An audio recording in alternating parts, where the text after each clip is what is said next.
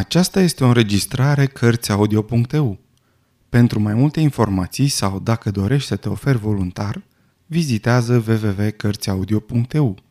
Toate înregistrările Cărțiaudio.eu sunt din domeniul public. Agata Cristi 10 negri mititei Un manuscris trimis la Scotland Yard prin intermediul vasului de pescuit Emma Jane. Încă din copilărie mi-am dat seama că firea mea era un ghem de contradicții. Pentru început vreau să vă spun că aveam o imaginație romantică. Obiceiul de a arunca în mare o sticlă în care a fost ascuns un document important n-a încetat să mă impresioneze încă de pe vremea când citeam romane de aventuri. Acest lucru mă mai fascinează încă și de aceea am ales să-mi scriu confesiunea, să o închid într-o sticlă, să o sigilez și să o arunc în valuri. Cred că sunt șanse de 1% să fie găsită sticla și apoi, sau mă flatez eu, să fie dezlegată o crimă misterioasă. Pe lângă latura romantică, mai am din naștere două trăsături de personalitate. Am o plăcere sadică de a ucide sau de a asista la moartea cuiva. Îmi amintesc de experiențele cu viespi și cu alți dăunători de prin grădină. Încă din copilărie am cunoscut plăcerea de a ucide. Însă, pe lângă aceasta, dar în totală contradicție aveam și un pronunțat simț al dreptății. Nu puteam suferi gândul că o ființă nevinovată ar putea avea de suferit sau ar putea muri din cauza mea. Am simțit întotdeauna că binele ar trebui să învingă. Este de înțeles, cred că un psiholog ar înțelege, că ținând cont de structura mea mentală, am urmat o carieră în domeniul juridic. Profesia mea îmi satisfăcea aproape toate instinctele. Fără de legea și pedepsirea ei m-au fascinat dintotdeauna. Citesc cu plăcere orice fel de carte polițistă sau thriller. Mi-am pus la punct, pentru propriul amuzament, mai ingenioasă metodă de a comite o crimă. Când, la momentul potrivit, am ajuns să prezidez Curtea de Justiție, celălalt instinct secret al meu a fost încurajat să se dezvolte. Să urmăresc un criminal nenorocit cum se zvârcolește în boxa acuzaților cum suferă tortura damnării, treptat să conștientizeze că îi se apropie ceasul, aceasta era una dintre cele mai rafinate plăceri ale mele. Făcea nicio plăcere să văd un om nevinovat în boxa acuzaților. De cel puțin două ori am oprit cazurile, care după părerea mea nu erau fundamentate și le-am spus juraților că de fapt nu avem niciun caz. Oricum, datorită eficienței și corectitudinii poliției noastre, majoritatea persoanelor acuzate că au comis o crimă și care se înfățișau în fața mea au fost vinovate. Voi spune că așa stau lucrurile și în cazul lui Edward Seton.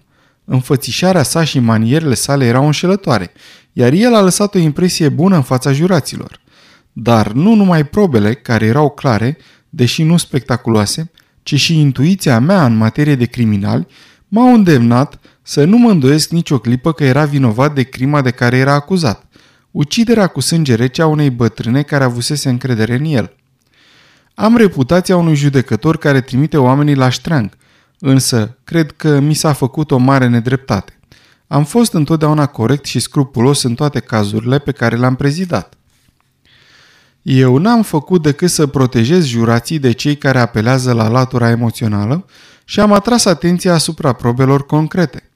În ultimii ani am devenit conștient că m-am schimbat, că mi-a slăbit puterea de a deține controlul și am început să-mi doresc să acționez, nu doar să judec. Am început să-mi doresc, trebuie să admit cu sinceritate, să comit eu însumi o crimă. Am recunoscut acest lucru ca fiind dorința artistului de a se exprima liber.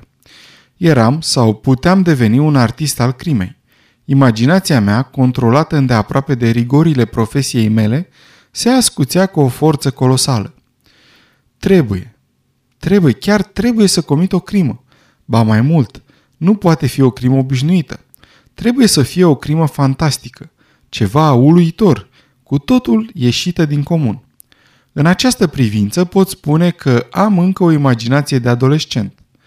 Doream ceva teatral, imposibil. Da, doream să ucid, dar oricât de paradoxal ar părea, mă reținea și mă încurca simțul meu născut de dreptate. Nevinovații nu trebuie să sufere. Și apoi, Aproape pe neașteptate mi-a venit ideea, evită dintr-o remarcă întâmplătoare în cadrul unei conversații obișnuite. Un doctor cu care vorbeam într-o zi, un doctor absolut obișnuit, a menționat întâmplător cum poate fi comisă o crimă în așa fel încât legea să nu te poată atinge. Și a dat și un exemplu. Cel al unei foste paciente, o doamnă care murise recent. După cum a spus el, era convins că aceasta murise din cauza că un cuplu care fusese în serviciul ei și care avusese beneficii substanțiale după moartea ei, nu îi administrase la timp. Acest lucru era aproape imposibil de demonstrat. Însă el n-avea nicio îndoială că așa stătuseră lucrurile.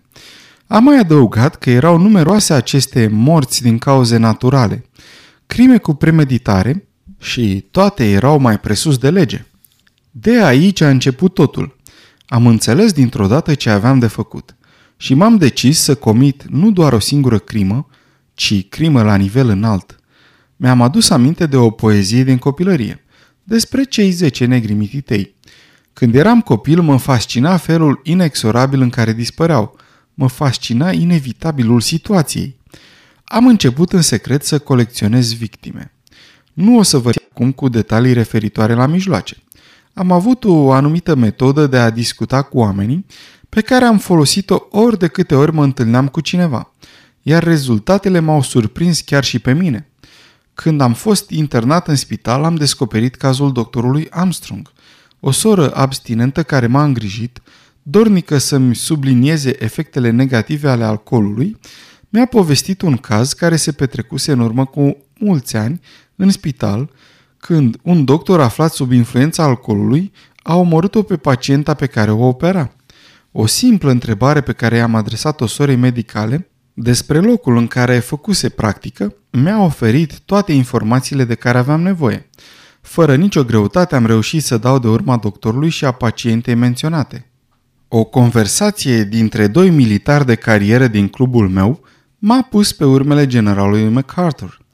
Un bărbat recent întors dintr-o călătorie pe Amazon mi-a făcut un rezumat devastator al îndeletnicirilor unui anume Filip Lombar. O doamnă Mems Haib, indignată din Mallorca, în detaliu povestea unei domnișoare puritane numite Emily Brent și a năpăstuitei sale servitoare.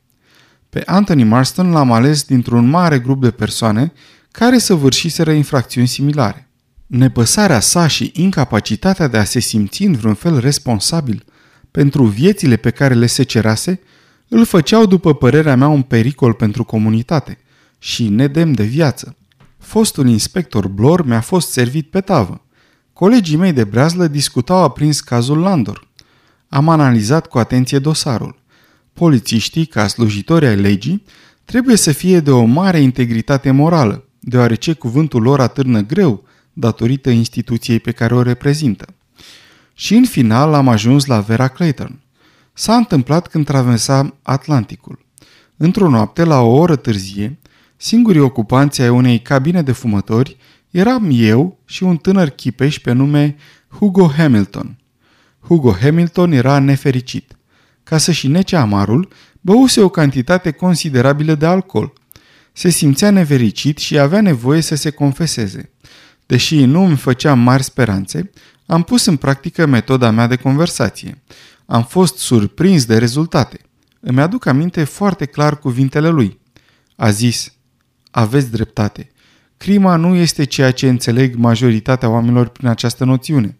Să-i dai cuiva arsenic, să împingi pe cineva de pe o stâncă. Chestii de genul acesta. S-a plecat înainte și a apropiat fața de a mea și mi-a spus – și eu am cunoscut o criminală. Mai mult chiar, eram îndrăgostit nebunește de ea. Dumnezeu mi-e martor. Uneori cred că încă mai sunt. E ca un iad, vă spun. E iadul pe pământ. Vedeți dumneavoastră, a făcut-o mai mult sau mai puțin de dragul meu. Nu că m-aș fi gândit vreodată la așa ceva. Femeile sunt dracul gol. Nu ți-ai fi putut imagina că o fată ca ea, o fată drăguță și plină de viață, e capabilă de așa ceva, nu-i așa? Că ar fi capabilă să ducă un copil în largul mării și să-l lase să se nece. N-ai fi crezut că o femeie ar putea face una ca asta. Ești sigur că este vinovată? L-am întrebat eu. Mi-a răspuns, iar când a făcut-o, cuvintele au avut un efect neașteptat asupra lui, de parcă s-ar fi trezit brusc din beție. Sunt foarte sigur, nimeni altcineva nu s-ar fi putut măcar gândi la așa ceva. Dar eu am știut din momentul în care m-am uitat la ea, când m-am întors după ce, iar ea știa că eu știu, ceea ce nu și-a dat seama a fost că eu îl iubeam pe acel copil. N-am mai zis nimic altceva, însă pentru mine a fost suficient ca să pun informațiile cap la cap și să dau de urma fetei. Aveam nevoie de a zecea victimă. Am găsit-o în persoana lui Morris. Era un tip dubios, cu un trecut întunecat.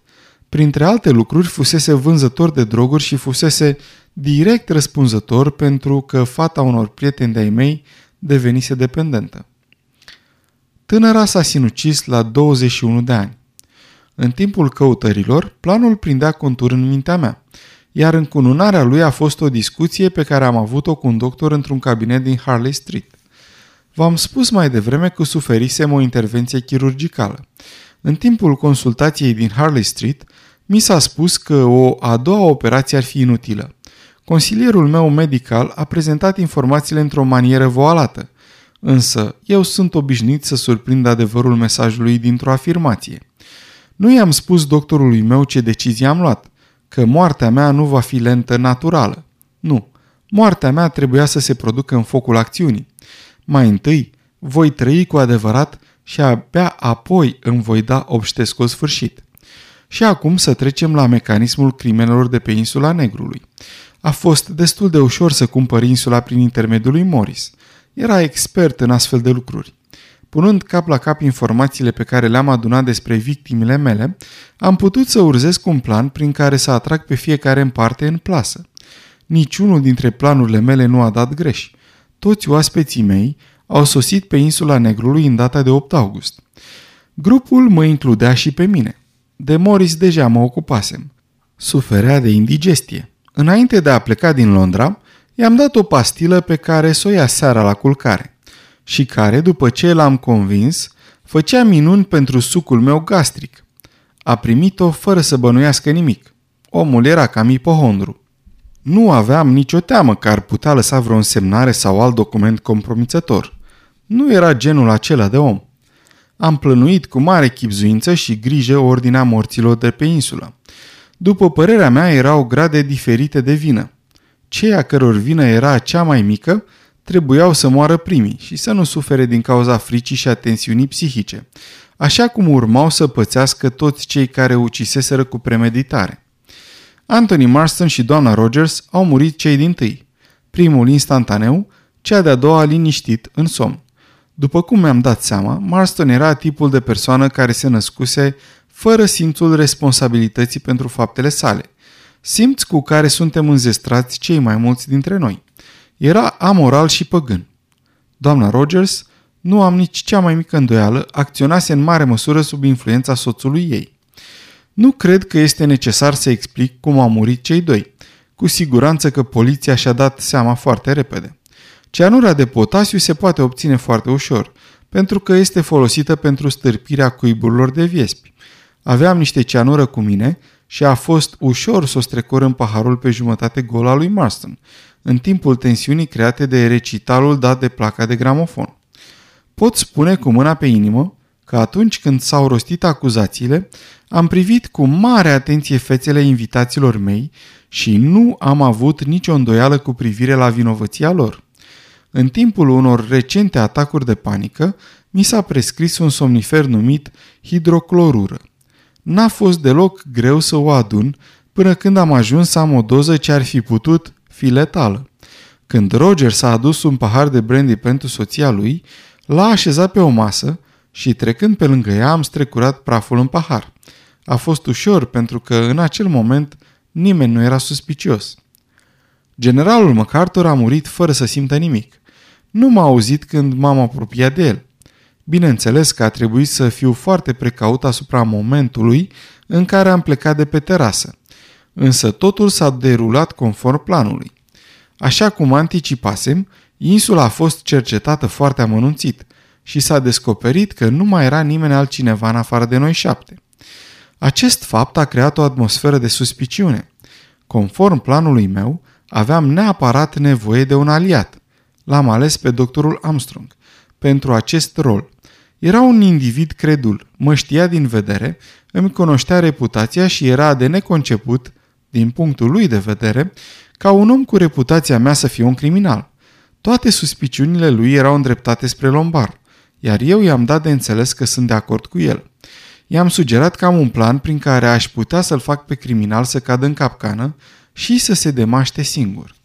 Deși fuseseră percheziționate camerele fiecărui oaspete, nu se făcuse și o percheziție corporală, dar trebuia să aibă loc și aceasta. Pe Rogers l-am ucis în dimineața zilei de 10 august, pe când tăia lemne ca să aprindă focul și nu m-a auzit când m-am apropiat de el. Am găsit în buzunarul lui cheia de la sala de mese. O încuiase cu o seară înainte. În confuzia creată de descoperirea cadavrului lui Rogers, m-am strecurat în camera lui Lombard și i-am sustras revolverul. Știam că avea unul la el. De fapt, îl instruisem pe Morris să-i sugereze în momentul când îl angaja că ar fi bine să-și ia unul cu el. La micul dejun, am strecurat ultima doză de clorură în cafeaua domnișoarei Brent, când îi umpleam ceașca de cafea. Am lăsat-o în sala de mese. M-am întors tiptil în cameră puțin mai târziu. Era aproape inconștientă și a fost ușor să injectez o soluție tare de ceanură. Episodul cu bondarul a fost o copilărie, dar într-un anumit fel mi-a făcut plăcere. Mi-a plăcut să fiu cât mai aproape de poezie. Imediat după acest eveniment, ceea ce prevăzusem s-a și întâmplat. Recunosc că a fost sugestia mea. Cu toții ne-am supus unei percheziții corporale riguroase. Între timp, ascunsesem cu grijă revolverul și nu mai aveam nicio substanță periculoasă asupra mea. În acel moment am discutat cu Armstrong și am stabilit că trebuie să ne punem planul în aplicare. Era foarte simplu. Trebuia să mă prefac că eu sunt următoarea victimă. Acest lucru l-ar deconcerta pe adevăratul criminal și oricum, odată ce eram considerat mort, puteam să mă plimb prin casă fără nicio problemă și să îl spionez pe criminalul necunoscut. Lui Armstrong i-a plăcut ideea. Am pus planul în aplicare în aceeași seară. Mi-am pus pe frunte un mic plasture de lut roșu, am folosit perdeaua roșie și sculul de lână și scena a fost gata. Flăcările lumânărilor erau tremurânde și nesigure, iar singura persoană care urma să mă examineze trebuia să fie Armstrong. Totul a mers perfect. Domnișoara Clayton a ridicat casa în picioare cu țipetele ei când a descoperit algele pe care avusesem inspirația să-i le pun în cameră. S-au repezit cu toții pe scări în sus, iar eu mi-am luat poza de om asasinat. Când m-au descoperit, efectul a fost cel scontat. Armstrong și-a interpretat rolul cu profesionalism. M-au cărat sus pe scări și m-au așezat pe pat. Nimeni nu și-a făcut griji în privința mea. Erau cu toții speriați și se temeau unul de altul. La ora 1.45 aveam întâlnire cu Armstrong. L-am dus sus pe stânca din spatele casei, i-am spus că de acolo am putea vedea dacă se apropie cineva de noi fără să fim, la rândul nostru, văzuți, pentru că toate camerele aveau ferestrele în cealaltă direcție. Nu era deloc suspicios, deși ar fi trebuit să fi primit niște semnale de alarmă, dacă și-ar fi amintit versurile poeziei. Unul s-a necat din ei. Numai că el s-a lăsat în continuare dus de nas. A fost chiar prea ușor. M-am arătat surprins, m-am aplecat peste stâncă, i-am arătat ceva, l-am întrebat dacă aceea era intrarea unei peșteri. El s-a aplecat să privească mai de aproape. O lovitură puternică l-a făcut să-și piardă echilibrul și să se prăbușească în marea spumegândă de dedesubt. M-am întors în casă. Probabil că Blor mi-a auzit pașii. La câteva momente după ce m-am întors în camera lui Armstrong, am plecat făcând suficient zgomot încât să mă audă ceilalți. Când eram la capătul scărilor, am auzit o ușă deschizându-se în spatele meu. Cred că m-au zărit când am ieșit pe ușa din față. După vreo câteva minute s-au luat după mine. Am ocolit casa și am intrat înapoi pe fereastra de la sala de mese, pe care o lăsasem deschisă. Am închis fereastra, apoi am spart un geam. Apoi m-am dus sus și m-am întins din nou pe patul din camera mea. Am calculat cam cât le-ar lua ca să cerceteze din nou casa dar am fost convins că nu se vor uita cu atenție la cadavre și că vor arunca doar o privire sub cearșaf să se asigure că Armstrong nu era ascuns pe undeva făcând pe mortul. Și tocmai așa s-au întâmplat lucrurile.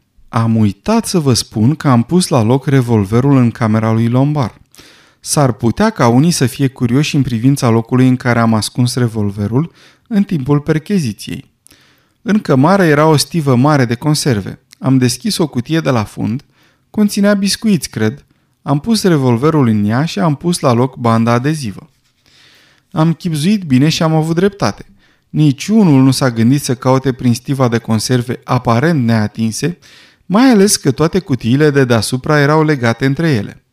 Ascunsesem draperia roșie sub un scaun din sufragerie, sub husa de creton, iar sculul de lână într-o pernă ornamentală printr-o mică gaură pe care o făcusem. În sfârșit, sosise clipa pe care o anticipasem. Rămăseseră trei oameni care se temeau atât de tare unul de altul, încât se putea întâmpla orice, iar unul dintre ei avea un revolver.